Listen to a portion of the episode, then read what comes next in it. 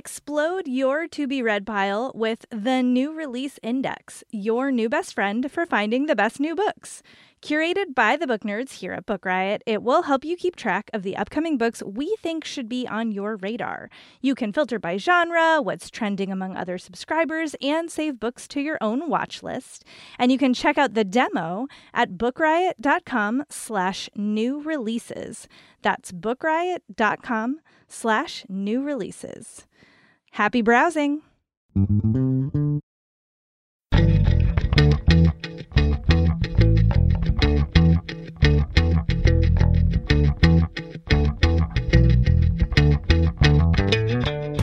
You're listening to All the Books, a weekly show of recommendations and enthusiasm regarding the week's new book releases.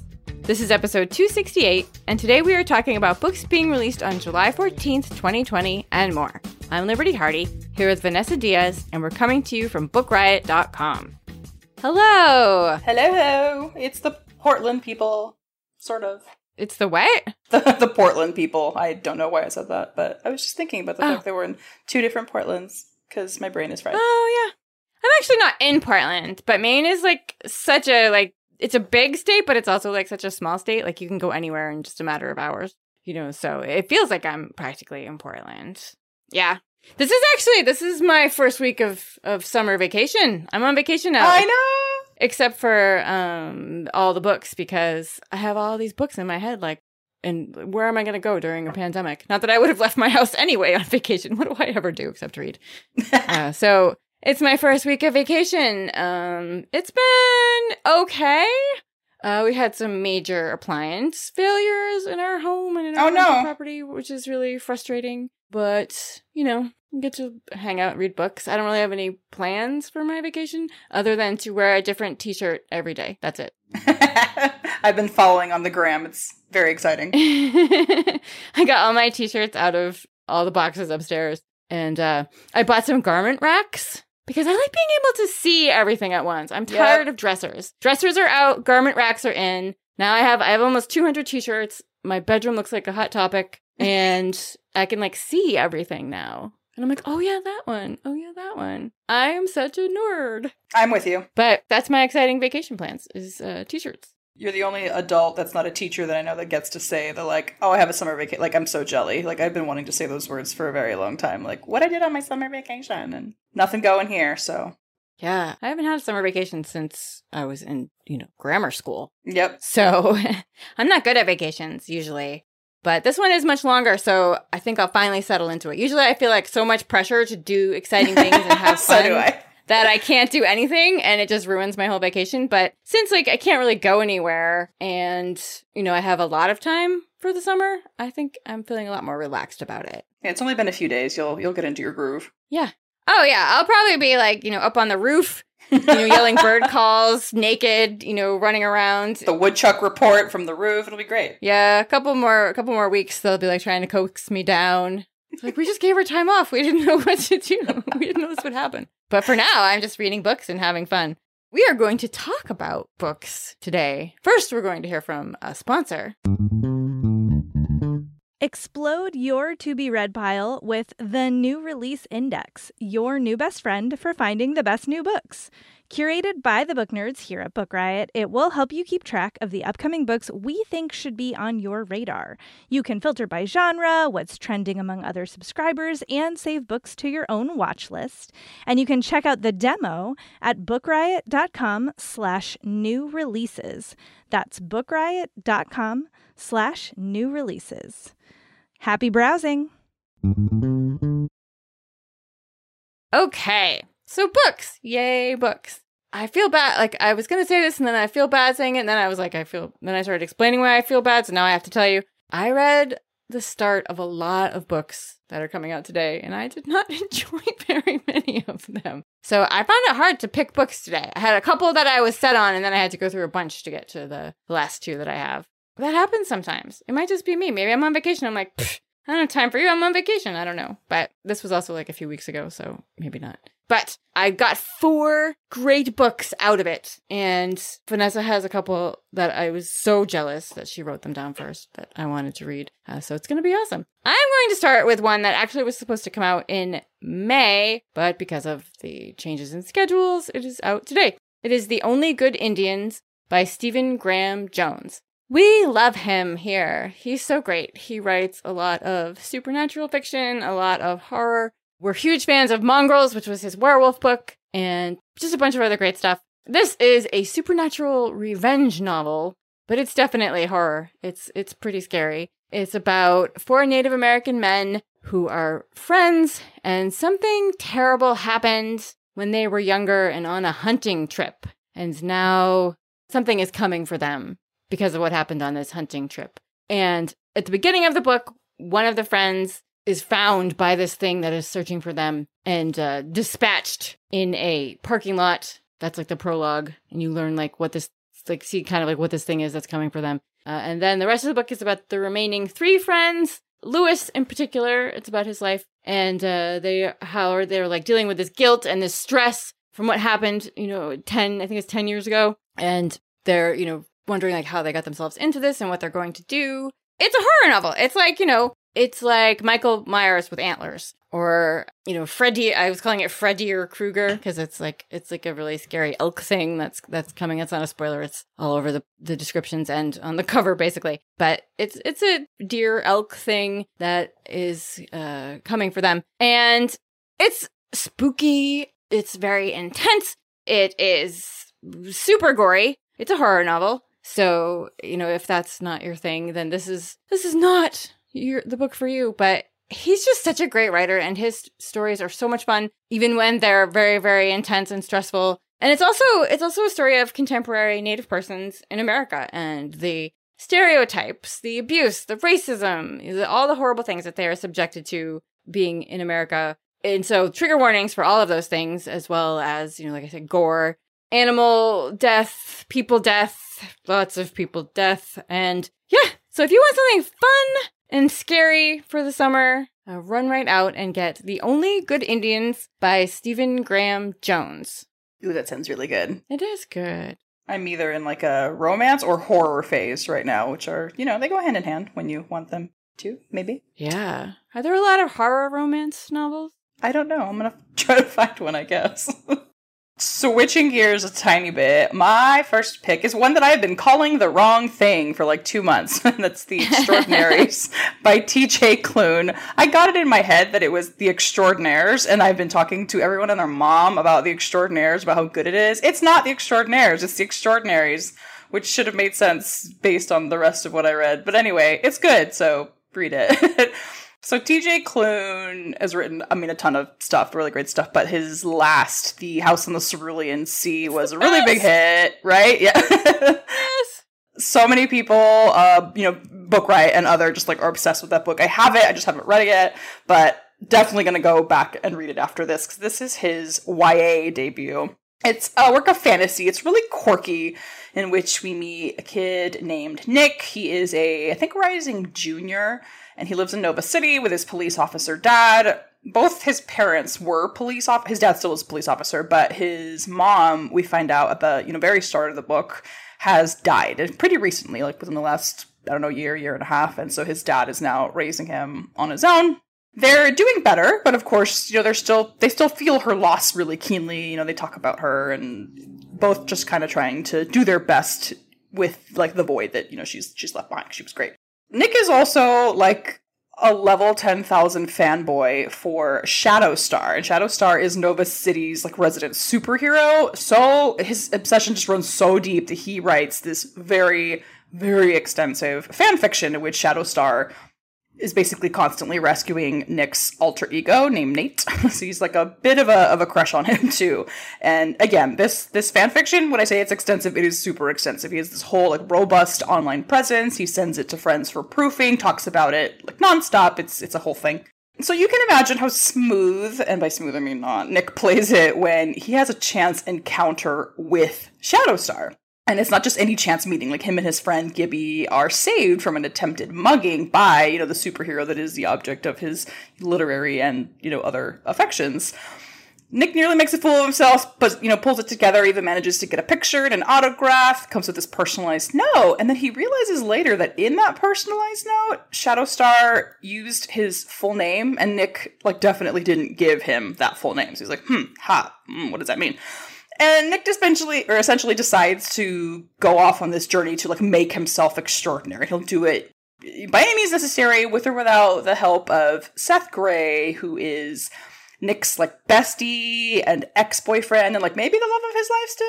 Yeah, I can't keep reading. It is just such a fun book. It's obviously like a very queer, twisty, sometimes sort of cheesy, campy take on the superhero story, but in a way that's that's I mean that, that's all a compliment. Like in a way I truly, truly love. I read it or decided to read it and was looking up bits of it on, you know, online. And I'd stumbled across a review on Goodreads that called it soft superhero queer disaster. And I was like, yeah, that's exactly what this is. And I now want to read it even more.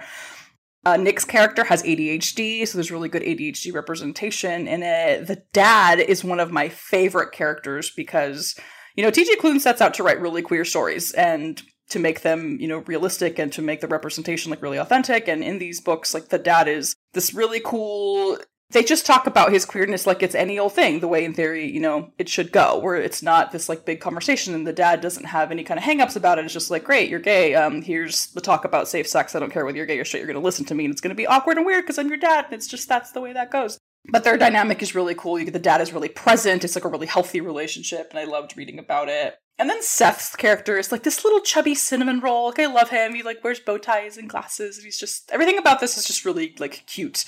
And the dialogue I thought was fantastic and highly, highly recommended on audio. I think it's Michael Lesley that reads it, and he just captures that like hyperactive brain that turns into word vomit thing so well and the way the characters kind of good naturally rib each other like he just he, he switches between characters and voices really seamlessly and it's definitely one of the most like fun times i've had with an audiobook in a while so yeah, it's really great. It's definitely made me want to look up everything in that audiobook narrator's catalog and to go back and read House in the Cerulean Sea.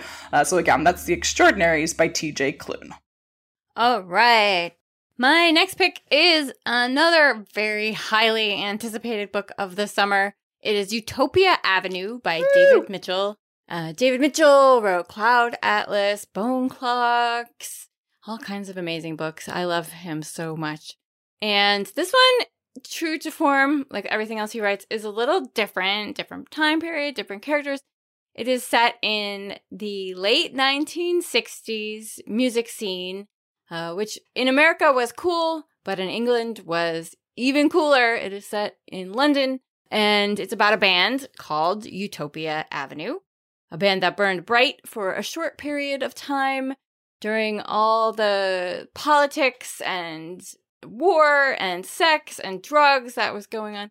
And it's basically about three characters who are in this band. There is Dean, who is the bassist. There's Elf, she is the singer. And there is Jasper, the guitarist. We also hear from the drummer and manager at different points. Uh, but mostly it's these three characters. And Mitchell paints these very like thorough, broad stories and backgrounds for these characters and we get a glimpse of like the sex drugs and rock and roll of the time and also uh, each of their hopes and dreams and what's going on in their lives and careers at this time and the stress of creating you know like what their process is like. Elf is very talented but she's very insecure and also suffering from the stress of trying to be a woman in like the mostly male dominated uh, field of rock and roll. Dean is the bassist. He has garbage luck. I think, like in the first chapter, he's basically lost his job, his home, all his money. Uh, it's like a it's like a sitcom almost. Like he's just he has terrible luck, and he's trying to like pull himself up. And Jasper is the guitarist. He is the brilliant but tortured artist that so many talented people are. And this book has Easter eggs uh, for uh, David Mitchell's other books, there are cameos by tons and tons and tons of famous people from that time period. And it's just really fun. It's just a very absorbing novel about music and life and bands. And if you like to read about that time period, it's really great. I will say uh, he used a couple of questionable terms uh, in the novel that I think was more to indicate the time period as opposed to his own use of this language. I would be, be kind of disappointed if I found out it was the latter. But it's just, it's a really fun story. I, was very surprised because his last couple of books have been sort of more supernatural and sci-fi, you know, kind of horror. And so I was wasn't expecting uh, this more like historical historical tale, but it's really good. It is called Utopia Avenue, and it is by David Mitchell. When you said that you started a bunch of books and didn't finish them, I was like, please tell me she didn't not like the David Mitchell because I was really excited to read it. yeah, no, it's funny you say that because I did like I started reading it as soon as I got it, and then I had to set it down for like work things. Yep, and like didn't pick it up again for like a few weeks, and so I was like, oh yeah, I have the David Mitchell. Can't believe I even forgot for like a second. That's basically my issue with most of his catalog. I've actually only read one of his books. It's Bone Clock, so it's not even necessarily what? like his favorite or his best. Um, and that book, a, I mean, made me a Mitchell fan, but I was absolutely that meme of the girl with the equations like floating over her head, reading that book. Like his brain works in ways that I don't 100% understand, but it makes for really great books. So I'm I'm jazzed. I'll pick that one up. Yeah, he's so great. I can't believe it's been like I don't know six or seven years since I got to meet him at BEA. Ah. Um, one of the Random House people set it up so that I got to talk to him for a minute. And by talk to him, I mean I just stood there and looked at him, like stared. He was like, uh, "Nice to meet you." Yeah. Um, and someday, if I hate myself enough, I will watch the movie of Cloud Atlas. Yeah, I've heard I haven't, things. I haven't come to that point yet. but he's a very sweet guy. My yeah, he was like friends of the bookstore I worked, and he I reached out to him about a thing once, and he's just seems. I I too hope that the language, like you said, is indicative of a time period because he just seems like a great guy, and it'll like yeah. super make me sad if I'm wrong. yeah, well, you know, I, not necessarily him, but I find not to keep going on about this, but I find that there have been like a couple of authors that I really loved when I was younger who seem to have gotten kind of clueless mm-hmm. in their older age, mm-hmm. you know, and seen sort of out of touch Ian McEwan. Uh, but you know, so I like hope that it's not a case of that. Fingers crossed. I really like him. Okay, okay, we'll stop babbling. Um, let me talk to you about my next book, which I really love. I was really glad that these two books were not ones that well, all of them, but the that Liberty hadn't snatched up because I was excited to talk about them. So my second pick is Running by Natalia Sylvester, this book is very timely, um, both for my personal taste and just I think in general. But our main character is a young woman. She's a teen named Mariana Ruiz. She's a Cuban American teen in South Florida. I think she's 15. And she's the daughter of U.S. Senator Anthony Ruiz. You know, like it's often the case, she's idolized her father all her life. You know, she's she's daddy's girl. Like she loves him, and she's stood by his side through campaign after campaign, you know, watching as her dad went from just sort of like a local political scene to, you know, rising to his position in the Senate. But things change and a lot when her father decides that he's now running for president. So she's, you know, grown somewhat accustomed, I guess, to, you know, growing up in the public eye given her dad's career. So it's not entirely new to her. But as one might imagine, the level of scrutiny once you're in that you know a presidential race is just a whole new level of intensity and she's wholly unprepared. I don't know how necessarily you could ever you know be prepared for that kind of that thing that upheaval. So she basically right before this giant like uh, televised interview like a 60 minutes style thing where they're supposed to tour the family home Mariana is like, oh, I've had enough of this, and she runs away. And that decision, of course, does not play out very well for anybody. It leads to viral videos and like manufactured scandalous tabloid articles. It just blows up and makes things, you know, way worse.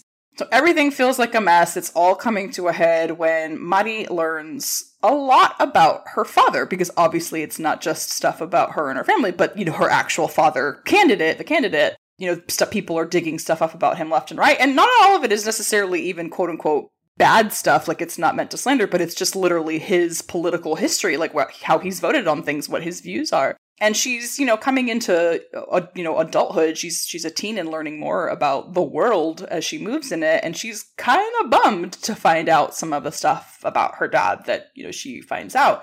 And she realizes, as again is often the case for people, once we grow up and start to see our parents as as humans and not necessarily our superheroes, that you know she's not 100% the man that she thought he was.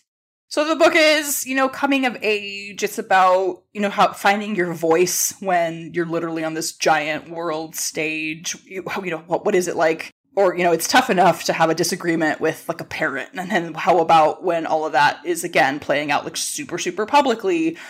How do you deal with that heartbreaking notion of your, you know, parent, parental figure no longer feeling like your hero? And then how do you stay true to yourself, but also feel like, you know you're, you're being robbed of the right to make mistakes and experience life as like a normal teen when none of that really is very conducive to like a political campaign trail this reminded me a lot of the reasons that I liked Red, White, and Royal Blue because it was just really fun to see Latinx representation in a political space. But it's much more coming of agey than that, and I appreciated it for that because uh, it's just so I don't know, it resonated really strongly with me to see this young woman dealing with these these issues. And because again i think this is something a lot of us can relate to when you're having to watch your parent again just show their humanity. And that's necessarily not always a bad thing but it's it's hard to deal with when you're trying to forge a path of your own that may or may not align with your parents you know vision of the world and then you know tack on a presidency on top of that. And it's there was just a lot of uh there were times when i was like edge of my seat kind of reading it. But ultimately enjoyed it so so much so yeah, pick that up. It's really fun, and that's Running by Natalia Sylvester. Okay, changing speeds now. I have a fun YA novel. It is called Devil's Ballast by Meg Caddy. And it's a YA novel that was out in Australia last year, I think. Uh, and now it is coming here uh, for us to read. It's really fun. It is about Anne Bonny, if you do not know who Anne Bonny is, if that name does not sound familiar, if you do not watch Black Sails, Anne Bonny was arguably, is arguably, I should say, the most famous woman pirate in history. Uh, very little is known about her. She was Irish, they do know that much, and born right at the turn of the 18th century, but not much else is known. She was raised by her father. Uh, she was illegitimate. I believe uh, she was the daughter of one of her father's house servants. And he kind of raised her as a boy. He dressed her as a boy and called her Andy. And they lived in the Caribbean. And then while she was there, she disobeyed her father and married a man named James, who turned out to be a totally horrible person. They lived in the Bahamas. He was awful. And eventually she ran away with Calico Jack, the pirate, uh, and became a pirate herself. And so in this book, Anne is living aboard Calico Jack's ship, the Ranger, and pretending to be Andy a very smart and skilled pirate, but also the lover of Calico Jack. Uh, she has run away from her abusive husband, James, and they now spend their days looting and killing and stealing aboard the Ranger. And James, her husband, is looking for her. There is a bounty out for her because she is an adulterer, and also uh, for Calico Jack because James wants his property back, his stolen property, because that is how women were considered back then. But Anne is herself a whip smart, cunning killer. So make no mistake, this is a book about the villains. You are cheering for the villains in this book. They were pirates. And they did, you know, kill people. Pirates don't often play nice uh, unless you're in The Princess Bride. And so, you know, despite, I mean, we get to see like the traumas that Anne has endured, but also, you know, they board pirate ships and kill a bunch of people and, and terrible things happen. Um, I would call this a YA novel for like the older end of of the teen ages because it is a little violent and there's some talk of sex. Also, it is very loosely based on Anne Bonny's life because, as I said, not that much is really known about her. And what a lot of what we do know about her was supposedly written in this biography hundreds of years ago, which now is believed to have been like a Daniel Defoe work. So we don't really know all that much about her. But this is really, really fun. And I was on board rooting for the villains. And it's called Devil's Ballast by Meg Caddy. And now we are going to hear from another sponsor. All right, Vanessa, Take it away. My turn again. Okay, so my next book is Well Behaved Indian Women by Saumya Dave. And this is so much fun. I am just, again, in the mood for like feel good stories for the most part right now, or horror. Um, and this is the former. It's a multi generational mother daughter story about three women Simran, Nandini, and Mimi. It takes place, it, it flashes back and forth to a couple parts, but the, uh, the bulk, I guess, of the story takes place in 2018. Simran is 26 and she is engaged to her high school sweetheart, who is a med student at NYU. She herself was in grad school at Columbia for psychology. So they're like the picture of happiness. They look really great on paper. But Simran has actually always wanted to be a journalist. It's this desire that she's pushed like deep, deep, deep down in order to be a, you know, quote unquote good Indian woman who makes her family proud. But even all the sacrifices, you know, in her mind that she's made really aren't enough to garner her family's approval, specifically her mother, who refers to her writing as her quote unquote little writing hobby. And as a person from a brown family, I am not Indian, but I think many brown families understand how charged that little phrase is, like throwing in the little and then hobby when you're talking about a thing that you really love to do, just like, oh, it hits you right, right in the gut. so it was just, yeah, relatable.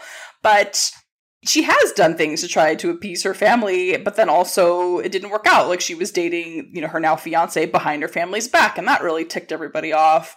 And she chose psychology over medicine, and that also was not considered like the path for, you know, a good Indian woman. So her and her mother, Nandini, are just kind of constantly bucking heads. And one day, Simran has this chance encounter with this super dashing journalist man, and he sort of makes her take a look at her life and ask whether anything that she's done or, or you know, finds like her position is really what she wants. Like, does she really want to be a psychologist? And does she really and truly want to be engaged to, you know, this man that she's supposed to marry? Nandini herself, as you know, we learned from kind of flashbacks to her past and present, is, you know, a complicated figure. And while her daughter just sees the parts that are, you know, disapproving and judgmental, you know, she came to the States and made a number of sacrifices and really difficult choices that she has done all to make sure that her children don't go through the things that she had, you know, to go through. And in the present, her life is sort of uprooted when a former colleague makes her this incredible offer she's a, a, doctor. And only then you know when this offer is put before her does she realize that she's been so caught up in being again a good indian woman and sacrificing parts of herself for everybody else that she's kind of lost herself and like what's important or or what she wants really. Uh, not just important but what she like physically just wants for herself. Like when all of this is getting kind of thick and simran decides that she's just kind of rudderless and doesn't really know which way she wants to go, she decides to go on this trip back to India and spend time with her grandmother, who is Mimi. And Mimi knows that she made some mistakes that are possibly like, or that it might be impossible, I suppose, to fix with her daughter Nandini, but she is determined to sort of be a bridge between Simran and Nandini to show them that they're actually more alike than they are different and to hopefully make you know the, each one see the sacrifices that the other has made and to understand that their happiness is important and that they can you know forge their own paths. All the while though mimi herself is struggling with a secret burden of her own. I love multi-generational stories. I love mother-daughter stories especially when they are complicated because again i think i'm just on this kick of getting to that place in adulthood where you look at your parents maybe a little bit differently and sometimes it works out for the best where you come to understand them with the you know lens of adulthood that you've now donned for yourself and i have seen a couple people rag a little bit on the book as far as the language being a little bit I don't want to talk mass about it. So it's just kind of just I, am going to call it accessible because that's truly what I think it is. It just doesn't. It's not particularly fluffy or pretentious, but it's just real. And I thought very again relatable and just a good story. I I, I kind of got sucked into it. So yep, I think that's great. You should read Well Behaved Indian Women by Saumya Dave.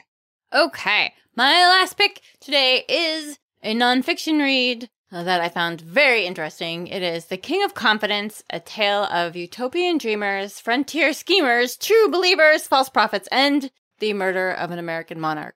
Because as we know, nonfiction books have to have a super long parenthetical title. But this book, The King of Confidence, it is by Miles Harvey. And if you like history, it is wildly interesting. It is about James Strang, who is not a person I was aware of. He is called the uh, most famous con man of the 19th century. He was the successor of Joseph Smith, who started Mormonism, or, or what is presently known as Mormonism.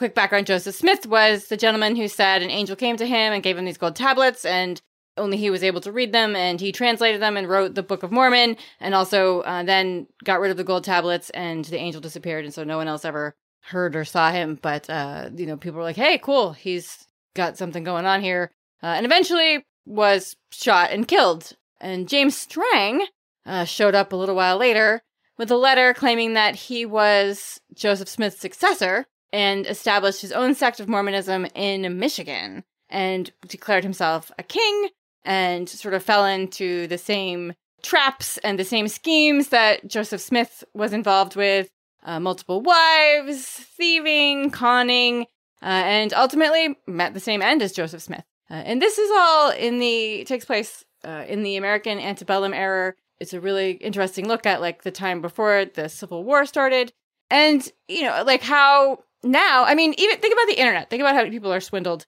you know, on the internet every day. Uh, and before that, it was on the phone. And before that, it was by mail. But like, these are people that, you know, would see people on the street being like, I'm selling, you know, oil refineries for a dollar. And, and they would, you know, buy into it or like, there's a story of a guy who bought an entire property sight unseen and then showed up showed up to this property and it owned, it was owned by someone else and they were like we don't know what you're talking about you know th- things like that happens all the time that you know people like if you believe that, I've got a bridge to sell you. It's like people were literally selling like bridges and stuff.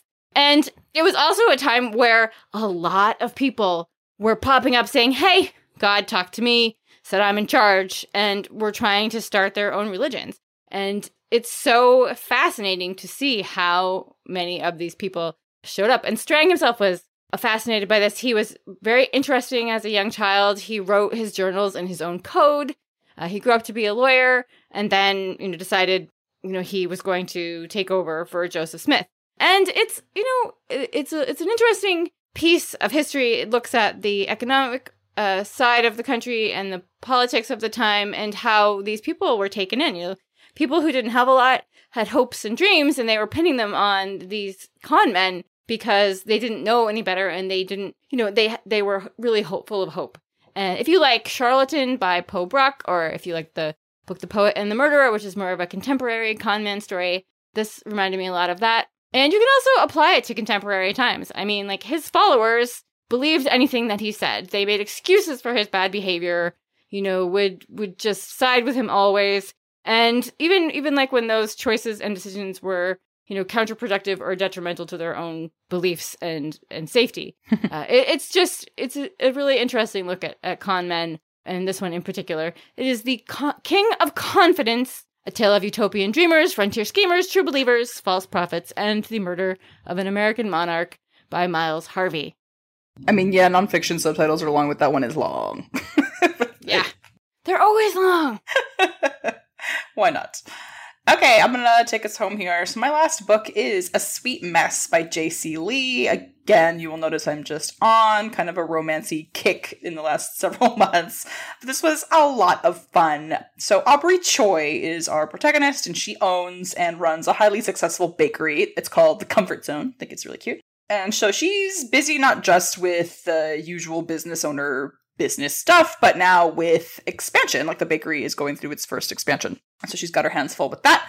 And so she's like, I got no time for dating, expansion, ah, so busy. Yeah, but you know, it's a romance, so we know where this is headed. And that is to the bedroom because she has this super steamy one night stand with this gorgeous Korean guy named Landon Kim she is hearing, you know, cherubs singing in the background and she's super smitten and wondering if like maybe she was wrong. You know, maybe she does have time for for a little bit of romance, but then you know, record scratch. It turns out that Landon is a celebrity food critic and he has written this scathing review of the bakery. That review, as often happens in these situations, goes viral and it gets so, you know, popular and widely distributed that it threatens to destroy her business.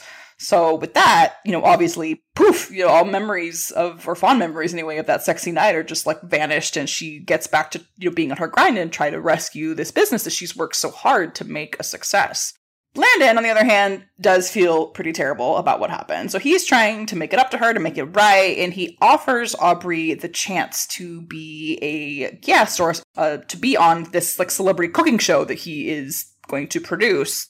She agrees, mainly because she's just like, I need to save my bakery, I need to save the reputation, I need to do like anything to get, you know, back to where I was.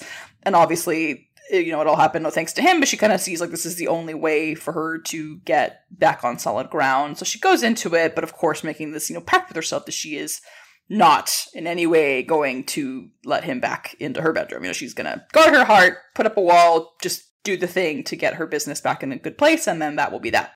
But, you know, they find themselves sharing this villa in wine country in California. It's close quarters. Again, it's romance. You know where this is going. and so in these three weeks, they're going to have to see if they can, you know, resist each other and, and find a way to do both the business and the love thing, perhaps.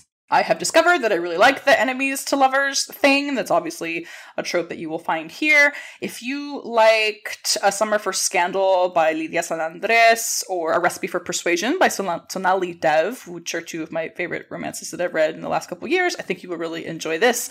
It has a lot of that same, not just enemies to lovers, but like a person who has specifically with their business done a thing that threatens to undo, you know, yours. then what do you do when you're put into the situation where you kind of have to like accept their favor to get back to where you need to be. But it was a lot of fun. It's just really sweet, as I guess the title would imply. Um, that is A Sweet Mess by Jayci Lee. Okay, those are our new books. What are you going to read next? I was about to say that I'm going to do an Agatha Christie reread because that was already in the plans, but now that I've talked about The Extraordinaries, I think I'm actually going to go back and read House in the Cerulean Sea. Oh, it's so cute. I can't it's just wait. so nice and so sweet. I can't wait. I like basically forced my bestie to read it. Like she doesn't usually read like supernatural stuff or you know anything sweet or like that, and I was like, you have to, You're you like, "You have to will." read it, and she really liked it. She's like, okay, That's basically I'm the friend. Everybody's been like, read this now. I'm like, all right, fine. So yes, it's time. yep. I am going to read Cursed Objects, which coincidentally is also my nickname. Uh, but it is Cursed Objects Strange but True Stories of the World's Most Infamous Items by J.W. Ocker. Comes out from Quirk Books in September and is based on true things out in the world, like Annabelle the doll from the Conjuring movie. And uh, some Roman artifact that was believed to ins- have inspired The Hobbit, which I had never heard of before and the conjured chest, which has been blamed for 15 deaths within a single family, and the unlucky mummy, which is rumored to have sunk aboard the Titanic. Some pretty cool stuff. Uh, so it, I'm going to read that. It's not very long, so I think after I read that, I'm going to read a unified theory of cats on the internet because it just sounds hilarious. And it's about how cats became the undisputed mascots of the internet. Those are two like very liber- liberty picks. yes, yes, I'm very. I'm into it. So that is it for us today. I have to go because I have to take my pants off. It's too hot in here. hot, I can't take hot. it any longer. I made it through the whole show, but it's time for the pants to come off. No more pants. Oh my goodness. Yeah, no more pants. This is my first. It hasn't been like super hot here in a long time. So this is like our first really hot stretch in Maine uh, when I've been recording, and it's no fun. Uh, so I, I'm going to stop talking about it now so I can get off the podcast and take my pants off. Um, so that is it for us, though. Thank you to our sponsors. Thank you to our awesome audio editor, Jen Zink. Uh, if you want to reach us, you can drop us a line at all the books at bookriot.com. Uh, if you want to find us online, we hang out on Instagram. Vanessa is Buenos Diaz SD. I am Franzen Comes Alive. You can see my selection of t shirts from my vacation. Uh, and if you want to give us a treat, you can go to Apple Podcasts and leave us a rating or review. It helps other book lovers to find us. As much as we would love to you about more books today, I need to take my pants off. But you can find more titles out now in the show notes at bookriot.com slash all the books, as well as find a link to our weekly new books newsletter. And in the meantime, happy reading. Say no to pants.